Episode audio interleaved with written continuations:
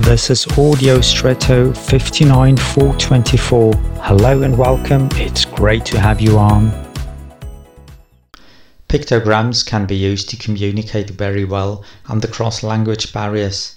For example, a pictogram of a single person who looks like a man is clear. There is the gent. Pictograms are used both in public spaces, etc., and as icons in apps on smartphones.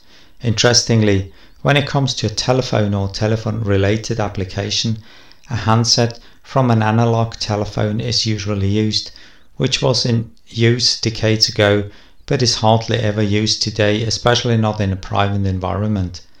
It seems that for clear communication, the old or old fashioned is better suited than the newest but short lived.